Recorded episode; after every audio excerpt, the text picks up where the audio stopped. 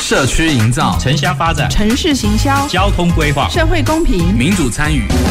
公共的事、你我的事。欢迎收听《公事好好说》，公司好好共，公司呵呵共。本节目由高雄广播电台与国立中山大学公共事务管理研究所合作直播。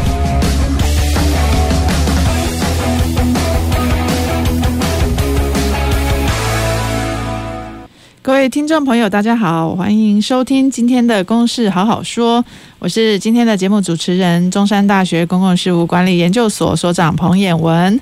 我们今天要谈的主题是从小琉球的游客爆量来谈生态旅游。哈，那这个小琉球跟我们高雄其实也很近，我相信。应该有蛮多的听众朋友有都去过哈，去从事一些生态的游览或者是水上活动。那但是呢，这个今年呢，其实应该是说从二零一七年开始哦，小琉球就已经成为全台湾游客密度最高的一个离岛哦。那人潮都已经年破百万。好，那今年特别在七月暑假的时候哦。更这个在稍微疫情稍微可以这个解封以后啊，爆量到一每天超过一万人，好，那这个也首度呢，使得当地开始实施分区限水，好这样的这这个这个政策管制哈，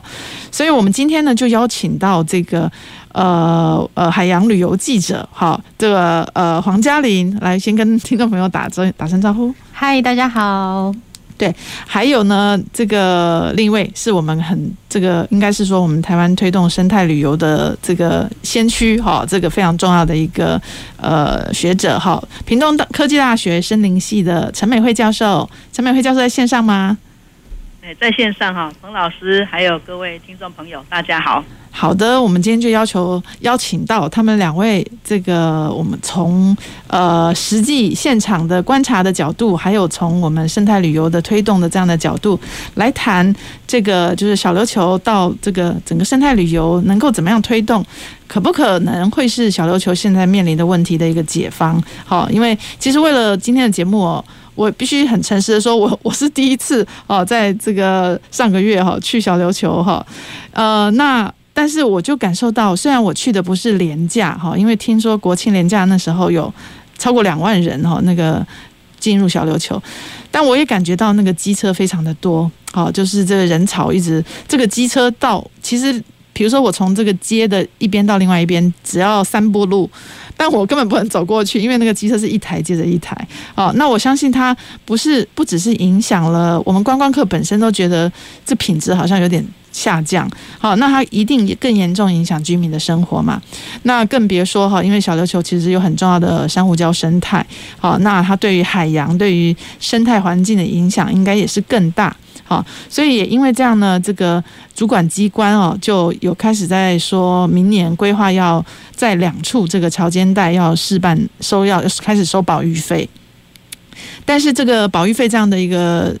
六十元这样的保育费的收取，到底能不能解决游客爆量的影响？好，那这个是不是应该有更积极的一些呃措施哈，来做一个保育哈？那是不是朝向生态旅游的？这个方向的话，要能够要怎么做哈？这是我们今天请到两位来宾来跟我们大家听众朋友一起分享的哈。那这个刚刚有介绍到，我们第一位就是那个黄嘉玲，其实他的大家认识他，他是很有名的一位海洋旅游记者哦哈，他有很多粉丝哈，那都是认识他叫黄小莫哈，所以呃，我就叫我就叫小莫哈，但。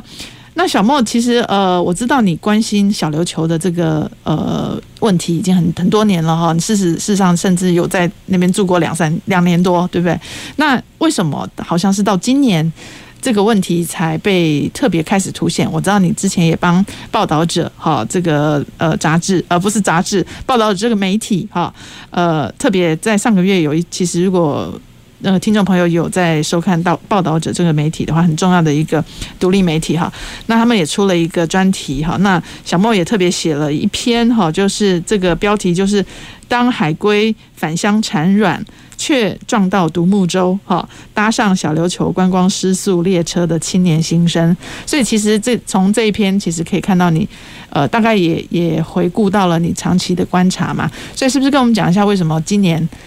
突然要凸显这个问题？嗯嗯。其实我大概跟小琉球比较密切的互动是从二零一六年开始，嗯，然后那时候呢，其实就是大鹏湾国家风景区管理处他们要推广在小琉球推广低碳旅游，嗯，所以那时候因为我还在原本也还在报社里面当旅游记者，那后来变 freelancer，那就跟包括当地的公部门还有当地的居民朋友，大家就有比较多的互动，嗯，所以那个时候我们就大家一起集思广益，看怎么样从。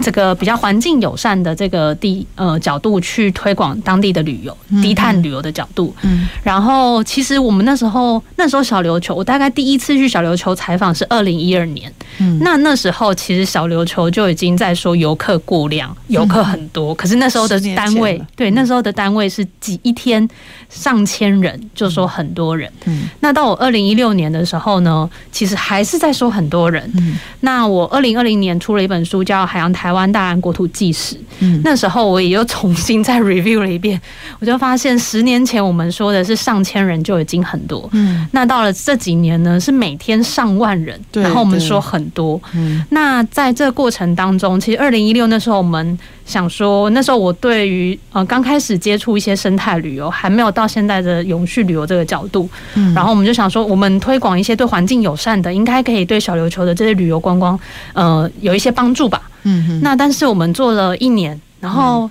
二零一六年那一年，其实包括很多的媒体朋友都很帮忙，所以大家去到小琉球都会很愿意去投入，就是用关心海龟的角度去做这些环境友善的旅行。嗯。那二零一七也大家持续的推广，可是到。一两年之后，我就发现不对劲，我就把那个旅游人次调出来看，就是我们明明是希望可以它呃环境友善，可是怎么观光人数还是持续往上啊？那这样的状态下的时候呢，就会想说，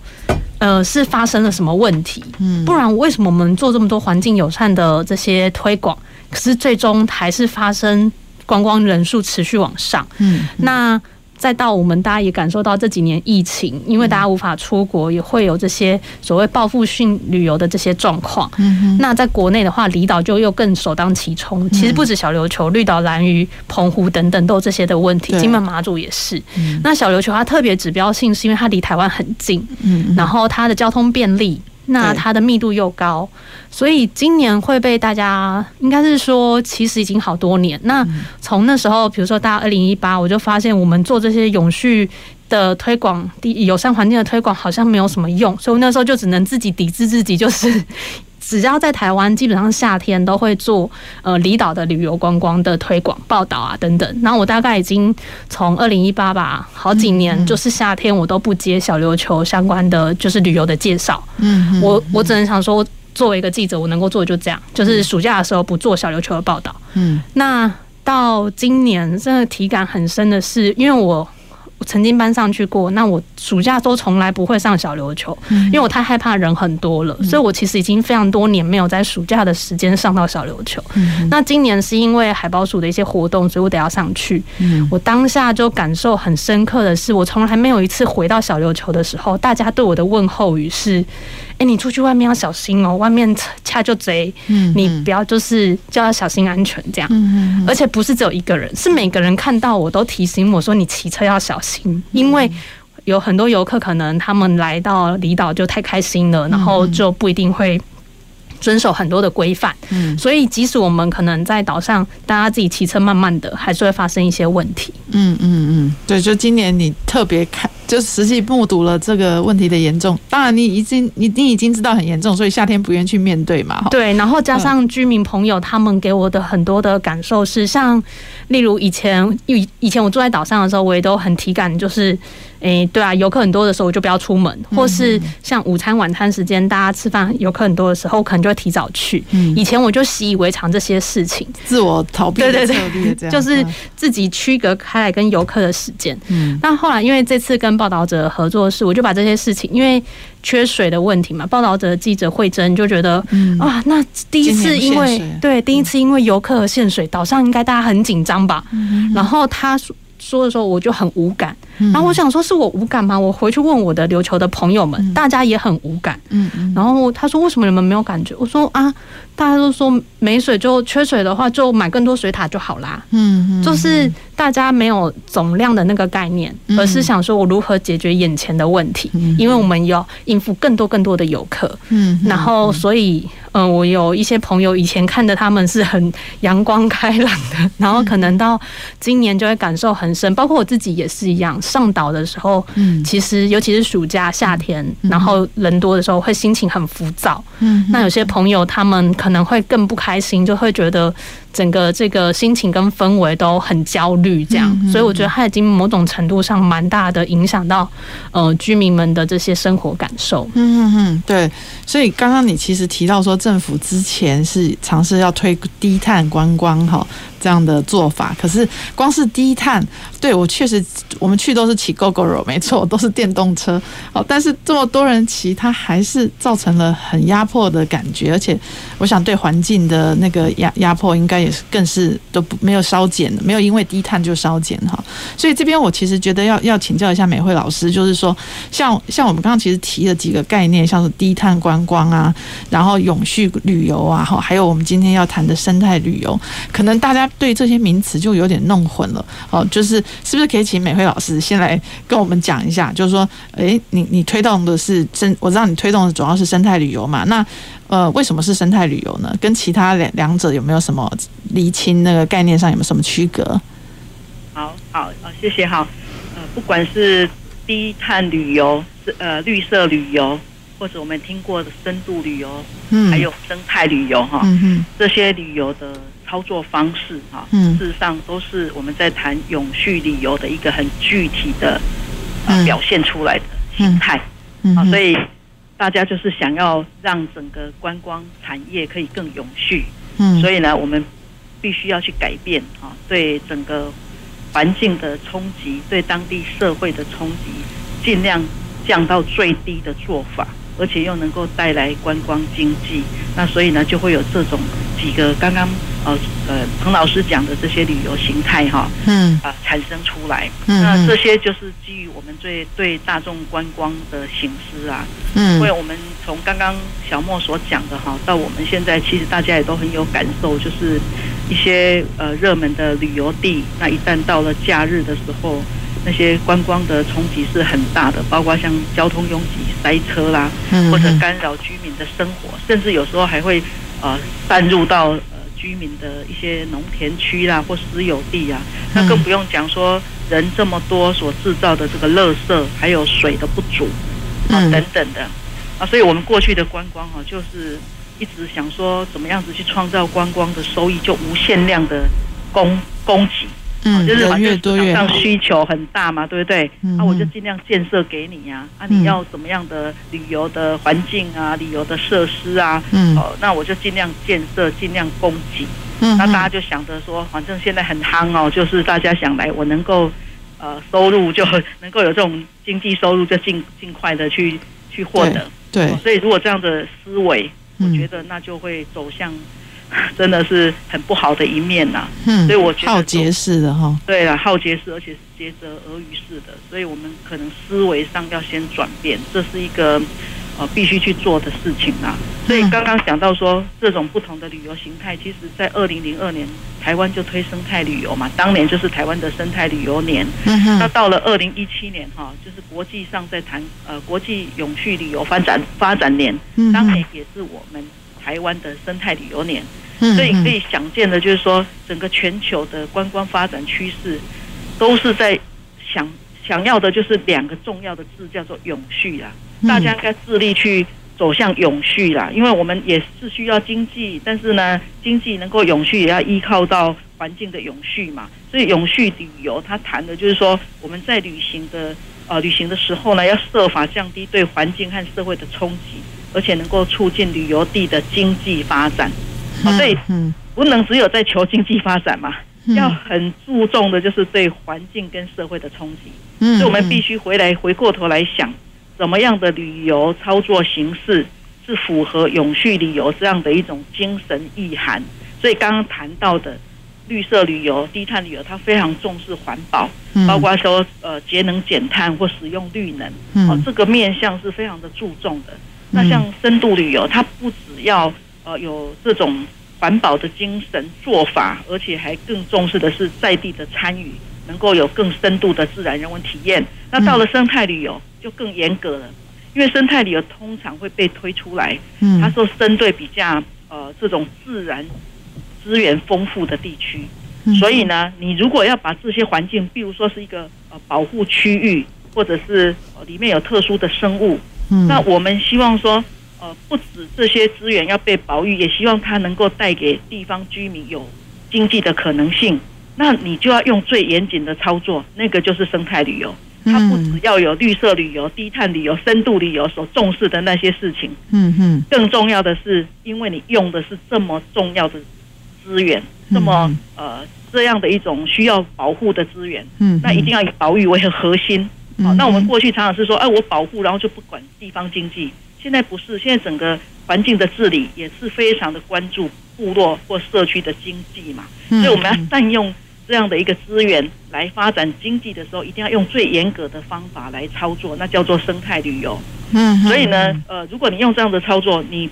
可以保育资源，又可以获得经济收入，然后又可以取得认同。这个认同包括呃来自外界对这个地区的认同，还有包括居民对自己。啊的一个认同跟土地的情感会更加的加深，所以呃生态旅游总体来讲，就是它是应用在比较环境比较需要保护的地区，所以一个岛啊，如果我们讲呃小琉球来讲的话，它并不是说整个岛都是做生态旅游，事实上它可以有很多种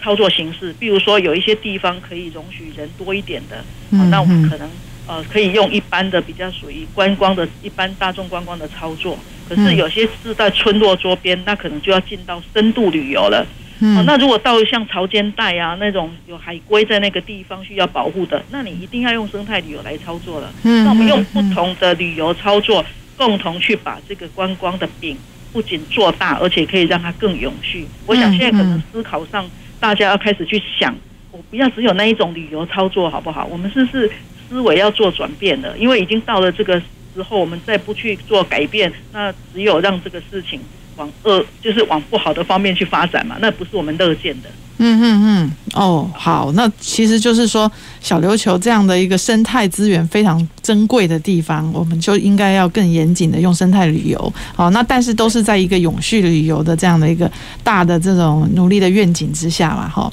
好，那那待会我们会特别请美惠老师在分享他在这个垦丁哈国家公园推了很多成功的生态旅游的这个案例。好，但在这之前，我想先回头再问一下小莫，就是说，因为我知道你你跟那个琉球的呃小琉球这边上面有很多名这种青年呐，哈，其实也尝试努力做了一些改善嘛，哈，是不是给我们讲一下你们做哪些努力，然后有有哪一些到目前有哪一些成果？嗯，我觉得其实小琉球是。呃，现在的离岛里面很注重所谓友善环境的这个离岛，包括那时候二零一六，他可能开始推低碳旅游，呃，这些 Gogoro 啊，在小琉球很方便。嗯，那甚至现在后来也有很多，其实小琉球在十几年前就已经有当地居民自发性的发起，就是下海捡垃圾。嗯，他说小琉球海洋志工队，他们已经做了十几年了。嗯，然后甚至在二零一三年那个时候，也有当地的这些居民，呃，几个。协会一起发起，就是保育区呃潮间带的自主休养期，嗯，就希望冬天可以休养，嗯，所以其实然后中间有一度。呃，小琉球的居民还有起来反抗这些杀马基的 BOT，嗯，所以你可以感受到琉球的这些公民意识是有在累积的。嗯，那在这几年，他们有有一些青年在做一些环保的行动，像是说，呃，会有就是净滩呐，海滩货币的净滩等等，嗯，然后或是说有环保杯的租借，然后环保碗的租借，就是这些行动其实都呃，除了是。当地居民的努力之外，当然有一些也有公部门的经费的挹注，所以呃，某种程度上是有一些合作。可是你还是可以感受得到说。而且现在有越来越多像那个海滩货币啊，其实有上百家的当地的业者一起加入，嗯、然后在那个流行杯，其实也有非常多的业者一起投入。海滩货币是什么？可以讲？嗯、海滩货币就是以以前过往的净滩啊，可能就是大家去捡垃圾，然后捡完之后就就就离开了。嗯，那会担心说就是这样子，其实没有办法真的赶。改变到来捡垃圾的人的行为，日常行为。然后当地的这些朋友，他们就想说，想一些什么样的创意，可以让大家来捡垃圾的时候更有动力。所以在二零。二零一六年那时候有办一般的净滩活动，然后就觉得呃好像不够人来的不够多，所以二零一七年他们就跟当地的艺术家配语，就是从日本呢有。他们日本会在沙滩上，其实，在台在各地都会在沙滩上捡到那个玻璃碎片。嗯，那在日本只是把它拿来当做简单的货币使用，就是你可能可以去店家折抵个几块钱。那到了小琉球呢，艺术家就把它画上很漂亮的这些彩绘的图案，例如像海龟啊等等的。那那时候二零一七年一推出的时候，因为他们就只限定，那是跟澎管处一起合作，就只限定就是。你得要来捡垃圾，然后捡了前几名，你才能够得到这个货币。嗯，那业者也没有得关说，所以那时候是连业者都要自己来参加这些净摊活动。嗯，然后。很重要的一点是在小琉球的这些净滩活动之前，它会有一个小时的环境教育讲座，嗯，去告诉大家说为什么要捡垃圾，因为捡垃圾你没有办法解决源头的问题，而是减少源头减量才有办法解决，所以才会有搭配的这些环保杯啊、环保碗这些的行动。那我觉得蛮蛮欣慰的事情是，从最早一开始是海勇工作室的伙伴，他们来到小琉球做这些的环境教育的推广。那到现在，其实是小琉球当地有居民，就他们就就是在他们的培力之下，成立了台湾老国语协会，嗯，然后做这些，就变成他们自己变成这些环境教育的讲师，然后可以去分享这些捡垃圾啊这些环境相关的议题，所以就是从素人，然后慢慢变成就是可以当做讲师，我觉得也是很不容易的，嗯嗯。所以有有蛮多的这个在地的，包括居民或或者是业者哈，都有在实际希望能够推推动这样环保的观念嘛。那这样你们面对这个后来感觉这个有点失速的这种成长的游客的爆量，大部分的反应是什么？或者是他们觉得应该要怎么办呢？呃，因为虽然说很多人在投入这些环境的行动，嗯，但是其实你可以感受到的同样的势力，就是有一股势力，就是呃靠做着观光要赚钱啊，然后或是有的时候可能投入的是他可能因为小琉球有一些土地上的问题，所以他不一定民宿能够合法，或有的时候离岛的居呃离岛的长辈他就不一定想要合法。嗯，对，然后所以可能就会有很多的非法民宿的成长，或现在我们在离岛很常看到的状态会是，可能它就是土地租出去，嗯，那为了要能够快速变现，它土地租出去之后，它是把上面的树砍掉，然后放上那个货柜，然后就改装成民宿或是餐厅，快速的营业，嗯，然后。之前我住在小琉球的时候，只要有时候下大雨，就会看到黄泥巴水流入海里。嗯、那泥沙覆盖的话，珊瑚会死掉。嗯、我。因为我从小在台北长城市长大，所以我到了乡间，我看到哎，原来下雨会黄泥巴水，我以为理所当然。直到我遇到了一些海洋相关的老师，他们告诉我说，这是水土保持有问题，这个水流下来才会是黄色，不然如果正常它水土保持没有问题的话，它应该不会这么夸张。对，所以你就会感受到说，当地的居民也说，就是很多的土地都被拿去种房子了，嗯，现在就不是在种菜，嗯，对，那。这样他们有有有去做一些，就是说觉得政府该做点事，或者是什么样的游说，或者是什么诉求？我觉得琉球有一个很有趣的现象，就是赚钱比较紧要。这个应该是全台湾都 都都有。对啊，所以。政府没有来挡我们的财路啊，所以他就是努力的扩张，在扩张。所以像在其他地方，也许赚了钱，你可能要盖更大的。那琉球因为土地面积比较小，所以他们可能赚了钱，他就会发展成二馆、三馆，就是在继续的衍生这样，或是投资不同的产业，或像现在也会有很多的是可能是外来的。就不一定是本岛的资金的挹注，就会变成比较投资型的。嗯，那这样其实就会逼迫着，为什么这些就是小琉球这些观光，它得要一直往前走？因为如果是投资型的，它就没有办法像以前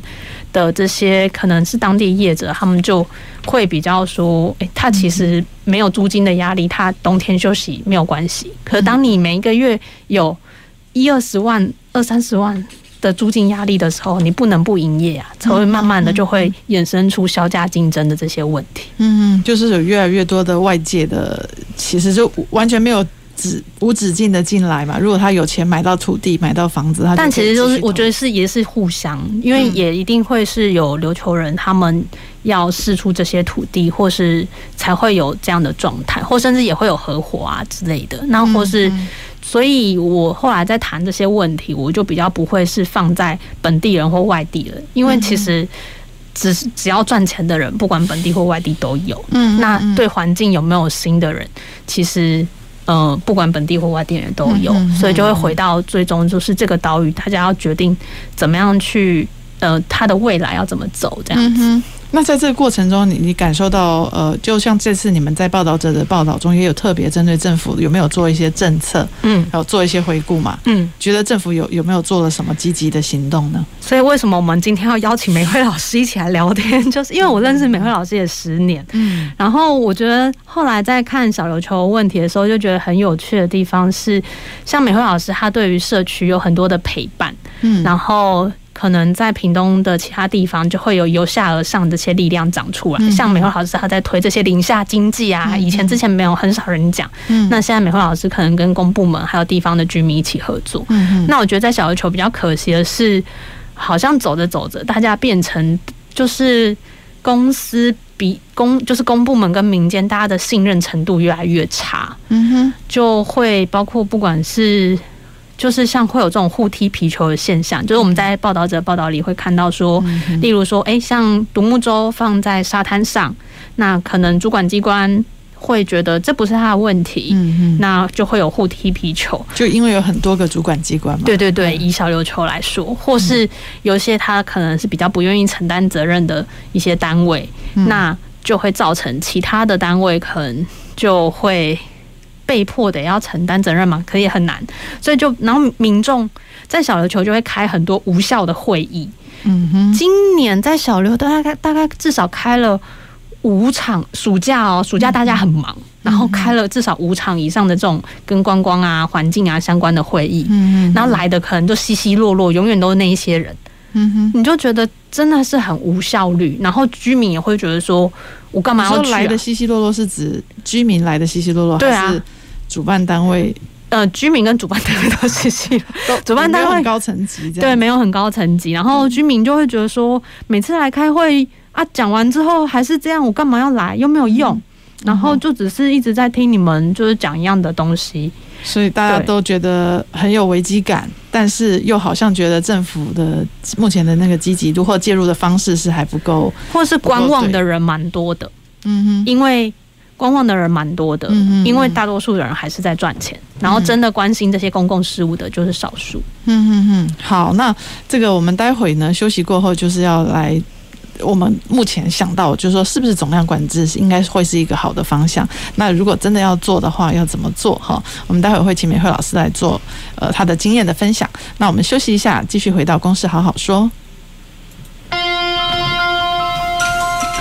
走进时光隧道，踏遍每个街角，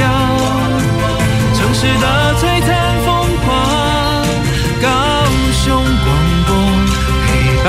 你探索。FM 九四点三，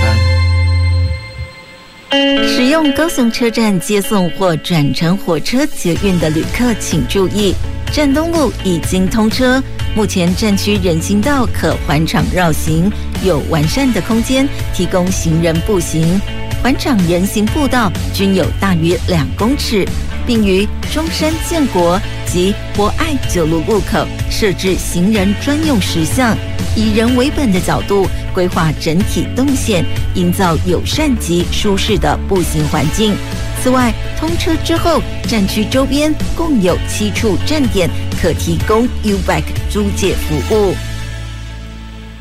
习武之人心要定，不动如山，不疾不徐。老公，地价税你缴了没啊？啊，是老婆，哎，我这就马上出门缴。哎呦，别着急，现在异化缴税很方便，听得到。下载行动支付或电子支付业务就能缴，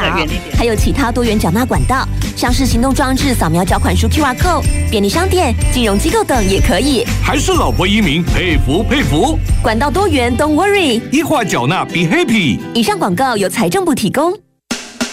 亲爱的听众朋友，大家好，我是张怡然。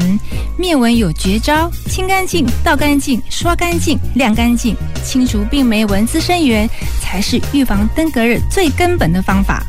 请大家做好环境整顿，落实巡、倒、清、刷。相关疑问，请拨打免费防疫专线一九二二。欢迎继续收听高雄广播电台 FM 九四点三 AM 一零八九。我是指挥中心罗一军。接种次世代疫苗能够预防目前 BA. 点五和新兴变异株的威胁。目前十二岁以上青少年和成人都可以接种作为追加剂哦。特别是有糖尿病、癌症、中风或心肺、肝肾等慢性病的人，强烈建议追加一剂次世代疫苗，可以降低感染重症与死亡的风险。接种次世代疫苗，提升自我保护力。有政府，请安心。以上广告由行政院与机关署提供。随时陪伴着你，你最好的麻吉，空中串联一起，分享点点滴滴。九四三，九十三。九四三，你最麻吉的电台。公共的事，你我的事。您现在所收听的是高雄广播电台与国立中山大学公共事务管理研究所合作制播的《公事好好说》。欢迎回到《公事好好说》。我是今天的节目主持人，中山大学公事所彭衍文。我们今天谈的是从小琉球的游客爆量，要来谈生态旅游，哈，还有永续旅游。那我们请到的是黄嘉玲、小黄小莫，他是海洋旅游记者，还有这个陈美惠教授，他是屏东科屏科大的这个森林系的教授，哈。那呃，我们刚刚其实前半段就提到哈，因为这个小莫他其实长期在关心这个小琉球的这个情况，然后呃也跟我们分享说，其实当地也有很多人很自发的这个加入小琉球的这种环保的一些行动啊，但是可能那个面对这种呃，我们觉得这游客过量的问题，感觉有点。束手无策，而且好像政府的作为也没有很这个，没有看到很大的有效的有效的这种改善。好，所以这个呃，最近好像就开始在谈，是不是该有总量管制？我知道你刚刚也提，可能也之前我们有谈到说，以以前人家对总量管制，民众是很很反很很很反感或很害怕，但是现在风向好像有点改变，是不是？嗯、就是。其实像刚美惠老师有讲到永续旅游这个部分啊，嗯、那在国际上有很重要一个定义，就是我们过往以前会谈说环境啊、经济啊、文化要平衡之外，其实，在永续旅游有一个很重要的观点，就是要永续管理的这些策略跟手段。嗯嗯。所以在小琉球的案例当中，我们就会看到说，为什么现在大家会想要来谈这些总量管理、总量管制这些的这些事情，是因为例如说像刚刚有提到，哎，一天游客会来上万人，怎么会有这样的现象？发生其实是小琉球，只要到了旺季或连假，它的交通船就可以无限制的加开。那像我们刚刚有谈到环境承载量啊这些观念啊，怎么会有一个绿呃？旅游目的地是无限制的把人送进来呢，嗯，所以从过往呃大家早期在谈总量管制这些观念的时候，其实当地的居民会有比较多的反弹，嗯，那当然可能到现在大家的感受越来越深，就是不管是生活上的不便，或是甚至有的人可能他们自己的经济也受了影响，因为呃业者越来越多，自己的收入也会被稀释等等的，因为有销价竞争这样的情况发生。所以这几年，包括像是小琉球，大家很呃，小琉球的居民们，大家很常在呃，脸书社团叫做小琉球联盟。以前是 po 上总量管制这些事情的时候，下面可能就会有很多人骂声，说这样子你要我们怎么活啊之类的。但现在呢，可能如果有一些负面的新闻出来的时候，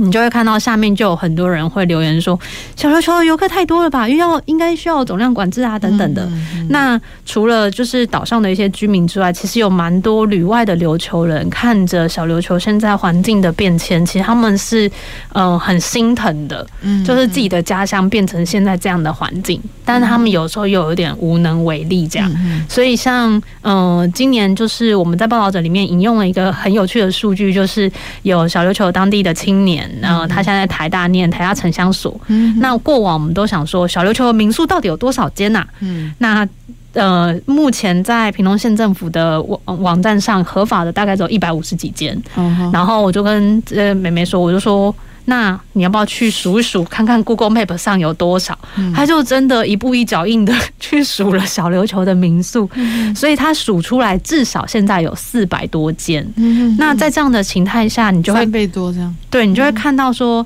大概四百二十几，大概将近四百三。目前他数出来还有很多可能是那种所谓被调房间、没有民宿牌的这一些，也都会存在。嗯、那这样的状态下，其实你就会感受到说。嗯、呃，其实这个地方一直有很多的，以前过往可能大家政府不会那么积极的去做这些管理，然后有一些积积非城市的事情就呃习惯的在岛上发生了。那也包括比如说今年大家讨论比较多是沙滩上了放了这些独木舟啊。SUP 啊，这些油气载具的问题，嗯、过往好几年前大家也都会放啊，可是以前业者没有那么多，所以你体感上不会那么负面。嗯，但是现在业者变多，变成整个沙滩上都是的时候，嗯、大家的感受就会很不好，这样，嗯嗯，就会开始比较转而觉得说，这时候有有一些些管理管制数量的限制。然后跟我们做完这次的报道的过程中，发现很重要的一个点是。嗯呃，其实总量管理讲总量管理，又会要很多后面的后续，然后有很多的措施，然后大家要想说怎么管。嗯、可是我们发现一个很重要的事情是，只要有落实执法这件事情，嗯，基本上小琉球就可以少掉一大半需要被管理的人事物。例如像我们刚刚讲这些，呃，一半以上的尚未合法的民宿，嗯，嗯对，那。如果他能够辅导或者土地适合辅导他合法，OK 呀、啊。可是，然后如何让合法的业者可以有更被好的看见，嗯、这也是政府可以做的事情。嗯、可是你就会感受到现在就有点多头马车，因为呃观光的问题被大家抛出来。然后大家都在看，所以反而是有一些其他像其他的国家风景区，现在都很积极的在推广永续旅游等等。嗯，但是可能在大鹏湾国家风景区管理处就有点就是自己腹背受敌，因为他们的大鹏湾也有 BOT 的案子的问题等等，所以你就会感受到在琉球某种程度上。业者跑在公部门之前，而且跑得非常快，然后你就会觉得公部门就追赶无力。嗯，一方面是人力也不够，等等的。嗯嗯。好，那我们现在就要把我们的这个麦麦克风哈，来交给我们的陈美惠老师哈。就是说，呃，刚刚提到这样小琉球现在真的有点失速，这样成长的状况。那美惠老师有推动过蛮多成功的这个生态旅游的这种社区的这种经验嘛？哈，是不是？请美惠老师你分分享。一下，你你觉得，呃，你先可以先谈谈谈您的经验，然后也许从您的经验当中可以看到，可以给小琉球什么样的建议吗？美惠老师，好，好，呃，我是觉得到了要改变的时候了啦，嗯，要展开行动的时候，那特别是国家的观光已经在二零一七年就宣示要走上永续旅游的方向了嘛，对，那到底永续旅游具体的策略跟做法有哪些？也不是都没有嘛。从刚刚讲的，不管是绿色旅游、低碳旅游、深度旅游、生态旅游，都已经在台湾有各地哈都有渐渐有一些成功的案例了。所以我想，我们应该是呃要鼓励乡亲们哈，大家好好的来正视我们这个小琉球观光产业永续发展的问题了哈。这是一个我觉得真的要让这些有志之士哈，不要再失望，也不要再把。啊，整个好像努力了那么久，最后不了了之啊，甚至是非常的无力哈。我觉得不能再这样下去啊，应该是要把大家集结起来的时候。嗯嗯。好，那当然就是说，刚刚讲过嘛，永续就是我们共同的方向。那小琉球有一些地方，特别是需要保护，那至少在这一些区域，特别还是有法规管理的区域，我们就应该要导入生态旅游的操作啊。哪有说现在在那些。潮间带或者是一些海域环境还那么样子的一大堆人这样下去，那简直是没有管理嘛。嗯，所以，所以我们开始哈，就是说，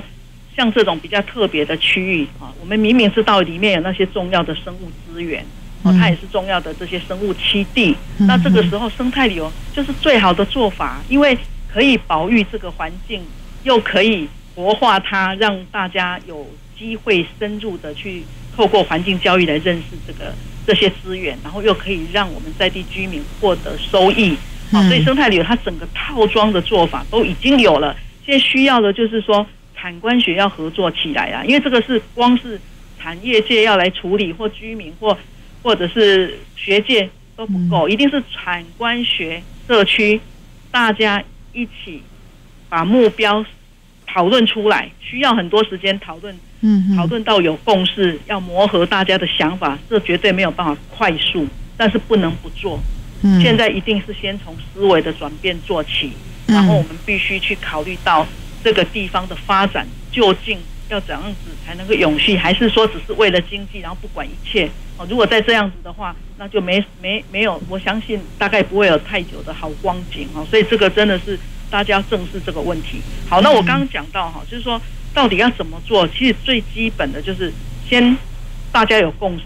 哦，在这些区域里面，生态旅游就是我们操作的呃做法，然后我们大家。先把共识凝聚起来，那当然要花很多时间沟通。那接着呢，一定是把人力组织起来。那我相信以小琉球过去的基础，一定有许多的人才，许多愿意参与进来的居民，或者甚至是有志之士啊业者都没有关系。我们要哦、呃、把这个区域里面的生态旅游要展现出来的一种环境教育的内涵，还有呃带人家做旅游体验的这些内容，把它整把它整个建立起来之后。培力我们的呃小琉球的这些乡亲啊，或者是一起在这边生活的这一群人啊，一起来学习怎么样子去经营这个地方，怎么去操作，然后建立整个管理制度，大概是需要这样的过程哈。那我举例来讲，比如我们在做社区的生态旅游陪伴呐，那我刚刚讲过产官学的合作太重要了，因为有时候需要公权力的介入，你不能说啊这个事情就交给。你们这一群解说员去面对，那是不可能的哦。所以官方该扮演起来的这种呃执法的角色，或者是在呃法规制度面的一种角色啊，那是一定要的。嗯，嗯那那呃我们在做哈，例如说以在垦丁的生态旅游来讲，光是游程设计啊，这一条路线该怎么去走这一条路线，避免去冲击到这里的环境生态，那。这个路线要怎么定？那这一条路线一天可以多少人进来？承载量嘛，啊，大概是要四十个或八十个，那也不能同时涌入。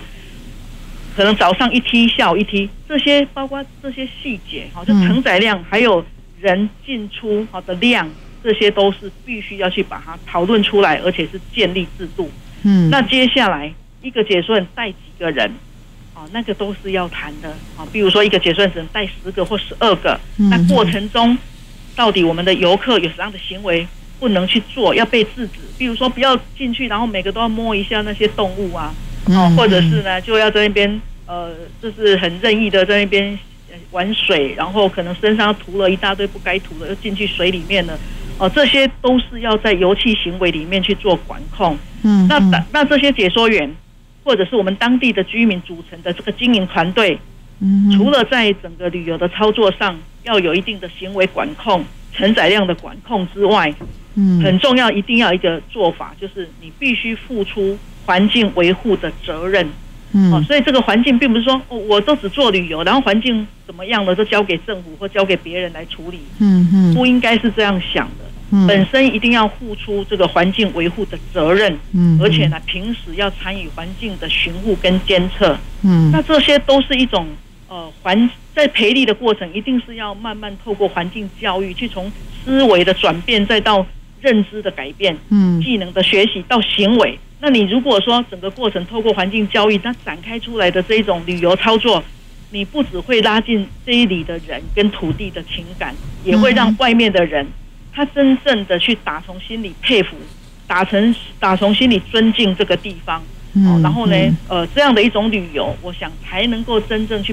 呃，没有去愧对这个地方这么好的环境了哈。那另外在接驳上，例如说接驳车，我们在做生态旅游就非常的要求，那个不能车子这样随便在我们的这个生态旅游地这样开来开去嘛，一定是这样，尽量步行，要不然就是呃坐接驳车。在定点之后，大家用步行，这些都要设计进来啊。啊，那环保的用具，我们不能用一次性那种抛弃式的。嗯，那也要尽量的能够在这个整个餐具的使用或者是过程中，哦，就用这种环保的餐具啦，过程中不提供瓶装水，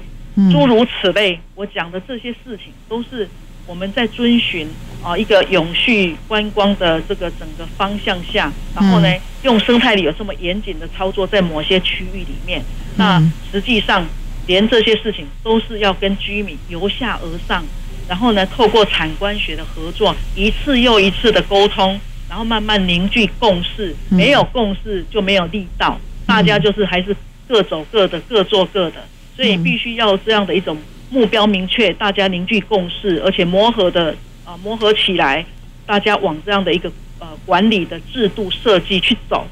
大概大概离不开就是要这样子去做了，嗯，所以我我我自己是不太确定说小琉球这一边是不是已经。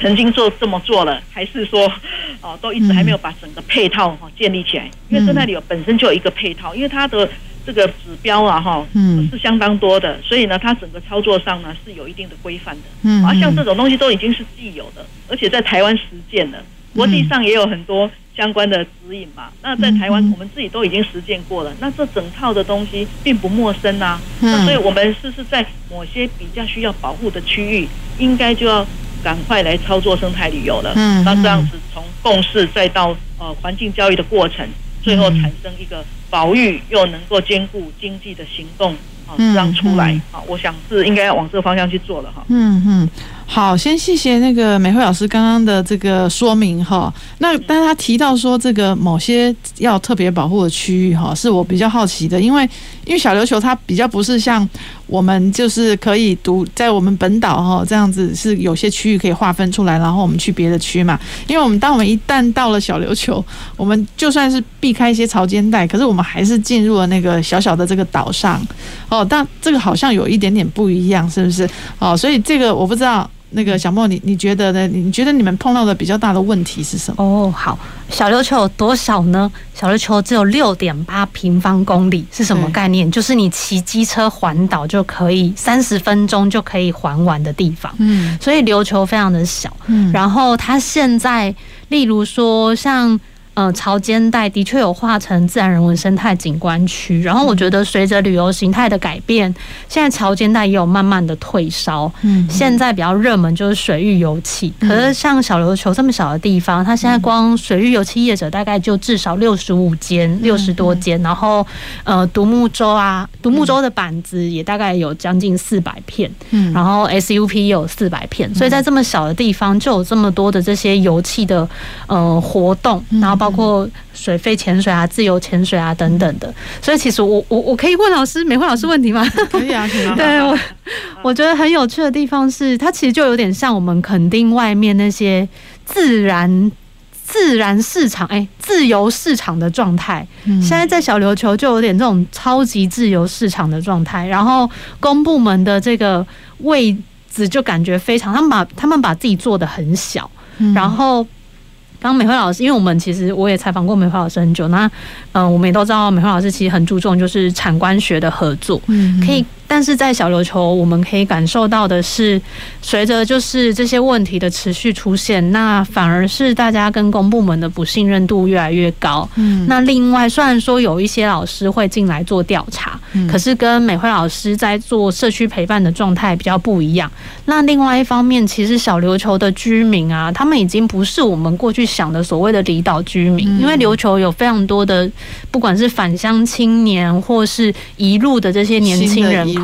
对，他们可能是在世界各地都已经去工作过的，尤其像潜水啊这一些，或是旅外的。那所以当嗯，我曾经在小琉球有遇过，就是有一些来做环境教育的老师，他把琉球的居民当成就是所谓一般的离岛居民，然后。呃，在上环境教育课的时候，批评他们穿拖鞋啊什么之类。可是我们去沙滩就是穿拖鞋比较方便啊。然后他就说：“你这样怎么接待客人？”那我讲这个例子是说，如果当老师的思维是比较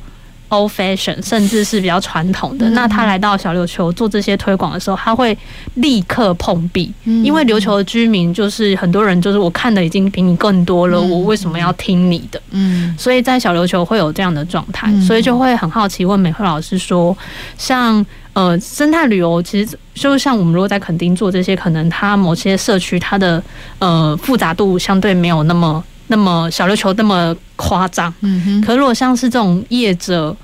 本身，然后加上小琉球主管机关有很多的时候，嗯、这些利害关系人很多的时候，该怎么样去处理这样的状态？这样子。嗯嗯，美花老师有有嗯，我我先想一先回答一下我的想法了哈。嗯。就是这种事情真的没有办法马上怎么样。好，但是呢，如果我们不开始去谈，不开始去让权益关系人共同面对问题、解决问题，嗯，那就是只有越来越恶化了。嗯，所以我的建议还是在于说，呃，这个由这个由下而上其实是还蛮重要的。也就是说，我们既然大家都要在这一个岛上，哦，然后呢，能够我们大家也想这个岛越来越好嘛，嗯，那是是我们相关权益相关人，我们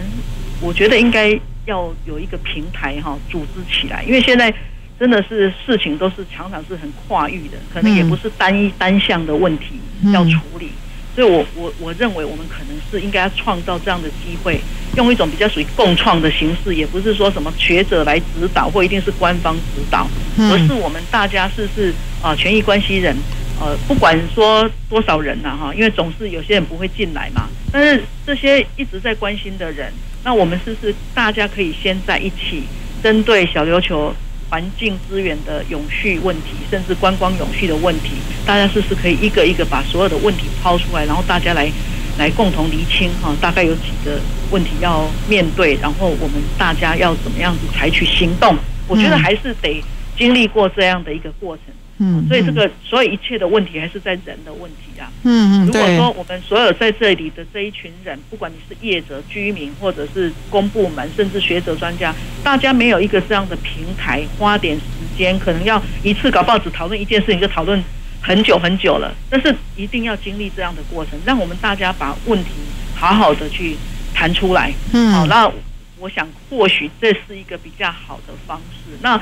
是谈出来，谈的厘清问题之后，我们自然而然知道哪些优先顺序，哪些事情可以找哪些单位啊进来帮忙，或者是寻求资源。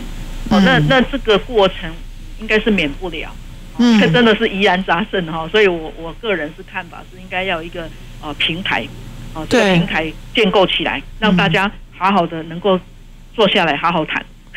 那问题其实美花老师太多了，对对，像您刚刚讲这平台很重要嘛，但我想我也感受到他们其实小琉球本身有一群有志之士，哈，对，但是他们要如何去？因为我不知道您当初在推的时候，哈，要如何去说服那些，就是他刚刚说你要开会也没有，有些人根本就不来不理你，或者他们就不想要被管，啊，那这种反对这种。他以后未来要如果要提真的要来管总量管制，一定也有反对者嘛，因为他已经投入那么多资金了，他也许他就会他就是不想要，为什么要听你的？那像像您当初是要怎么样去把这些本来也许有比较是有觉得他他的权益会受损啦，或者他觉得比较有敌意的这样的人，怎么拉入这样的一个平台来合作或产生共识呢？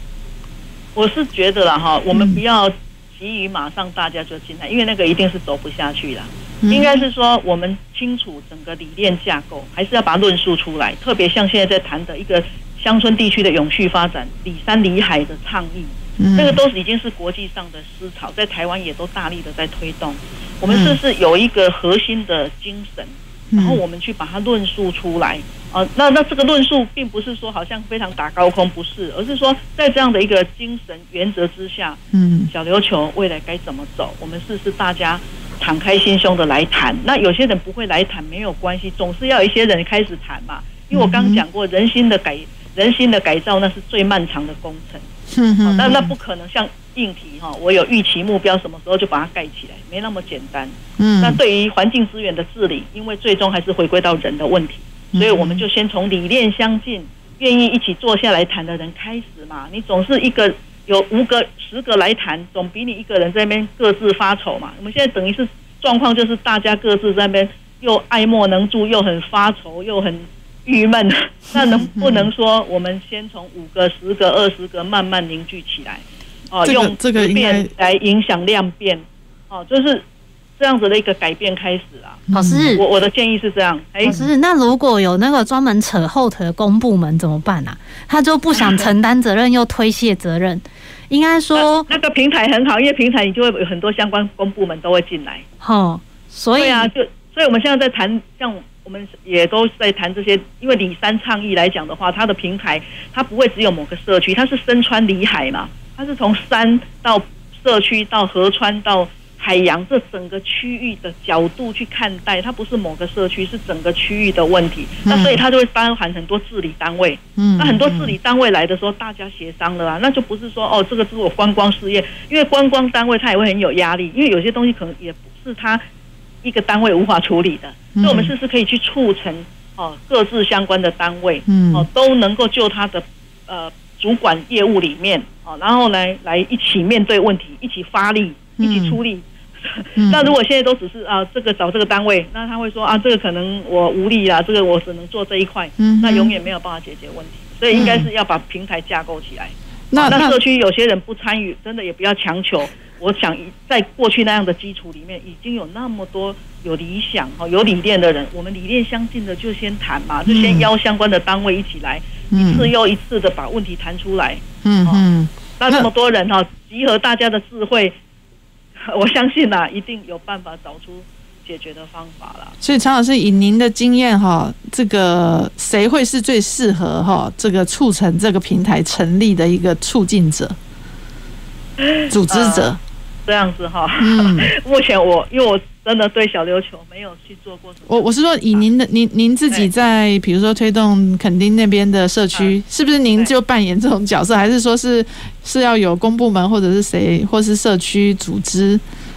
来去扮演？是这样啦，嗯，就是说老师会接受计划的委托，因为我才这样子才有正当性进到一个区域嘛，嗯哼，因为这是一个被呃一个有管理机关的。一个区域，所以我会被委托嘛。那所以呢，基本上老师跟这个